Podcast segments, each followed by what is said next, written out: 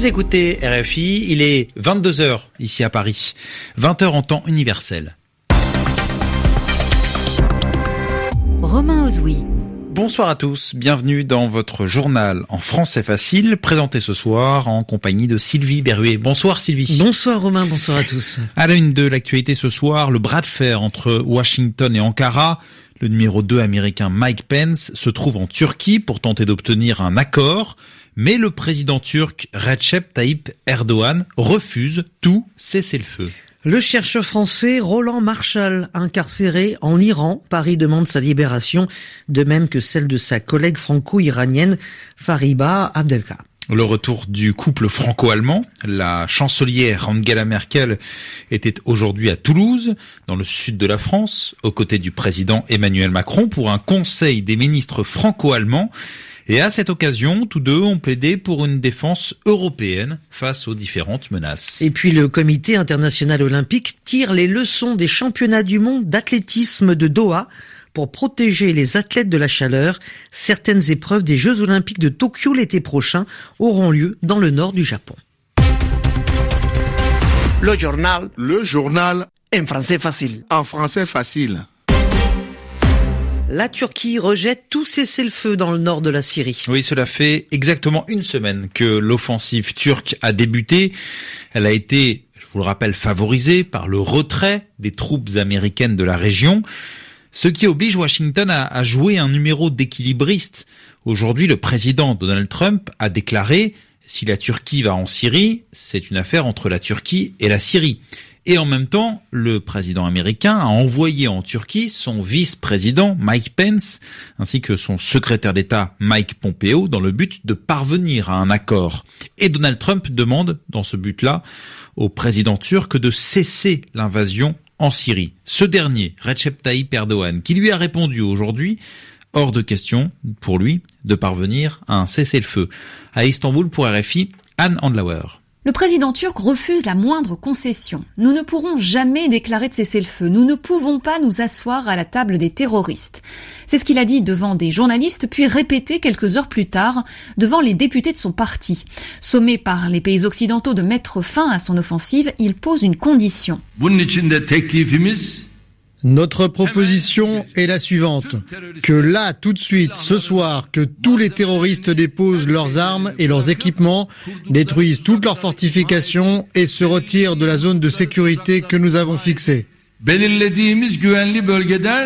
Recep Tayyip Erdogan écarte donc d'un revers de main les propositions américaines de médiation. Il promet d'aller jusqu'au bout de ses projets, c'est-à-dire jusqu'à la création d'une vaste zone tampon dans le nord de la Syrie et il ne semble pas du tout impressionné par les premières sanctions décrétées ces jours-ci par les États-Unis et les pays européens. C'est ce qu'il devrait dire ce jeudi à la délégation américaine qui vient le voir à Ankara, peut-être une rencontre de la dernière chance avant que la Maison-Blanche ne prenne d'autres sanctions et que le Congrès fasse de même.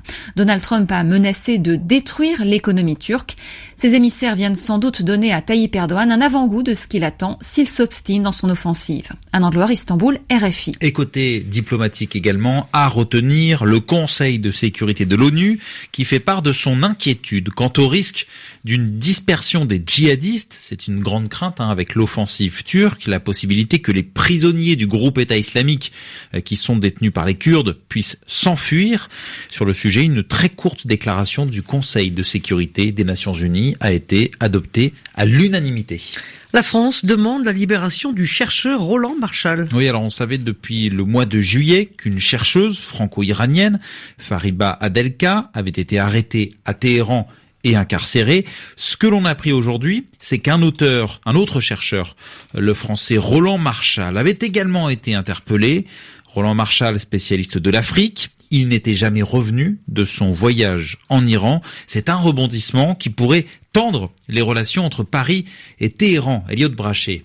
L'enjeu de la déclaration finale soulignait ce que Berlin L'enjeu de la déclaration finale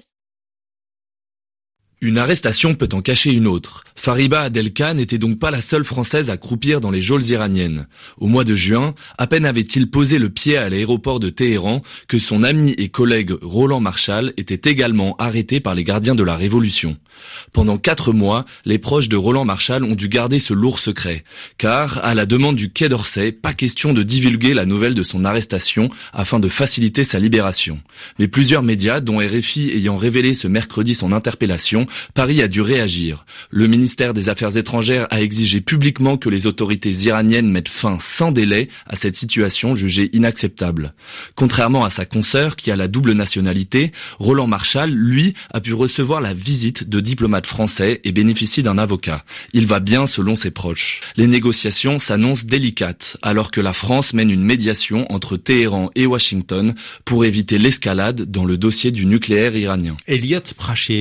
Emmanuel Macron a passé la journée avec Angela Merkel. Oui, les deux dirigeants étaient réunis ce mercredi à Toulouse, dans le sud-ouest de la France, à l'occasion d'un conseil des ministres franco-allemands. Alors il a été question d'économie. La chancelière allemande et le président français ont, ont visité la chaîne de montage de l'A350, qui est le dernier modèle de l'avionneur européen Airbus.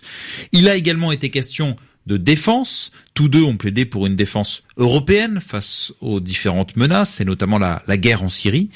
Conférence de presse commune a conclu la journée. En voici le résumé avec Abla Jounaidi, l'envoyé spécial de RFI à Toulouse. L'enjeu de la déclaration finale soulignait ce que Berlin et Paris partagent de principes et d'objectifs communs. Illustration avec la visite de l'usine Airbus, fleuron de l'industrie européenne et symbole de la coopération des deux côtés du Rhin.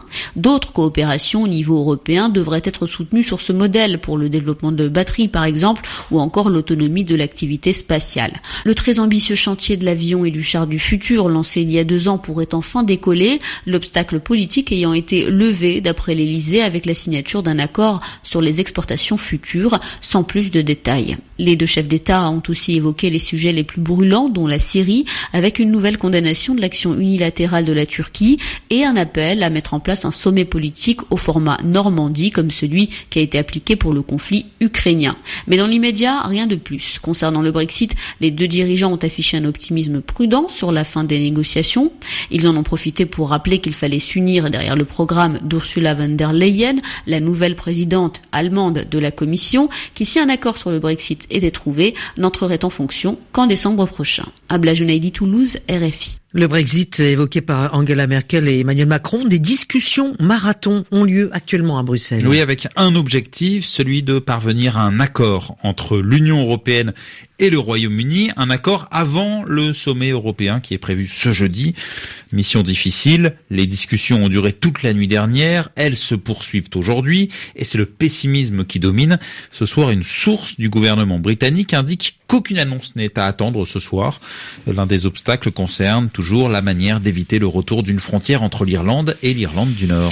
Les sports, les athlètes du marathon pourraient ne pas courir à Tokyo à l'occasion des Jeux Olympiques l'été prochain. Oui, leur épreuve serait déplacée dans la ville de Sapporo, qui se trouve dans le nord du Japon. Même chose pour les marcheurs. C'est une piste envisagée en tout cas par le CIO, le Comité international olympique, et cela dans le but de protéger les athlètes de la chaleur. Explication, Olivier Pron.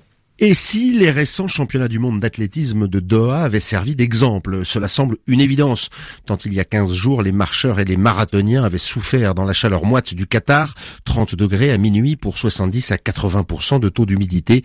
Les abandons avaient été légion, plus de 30% dans le marathon féminin.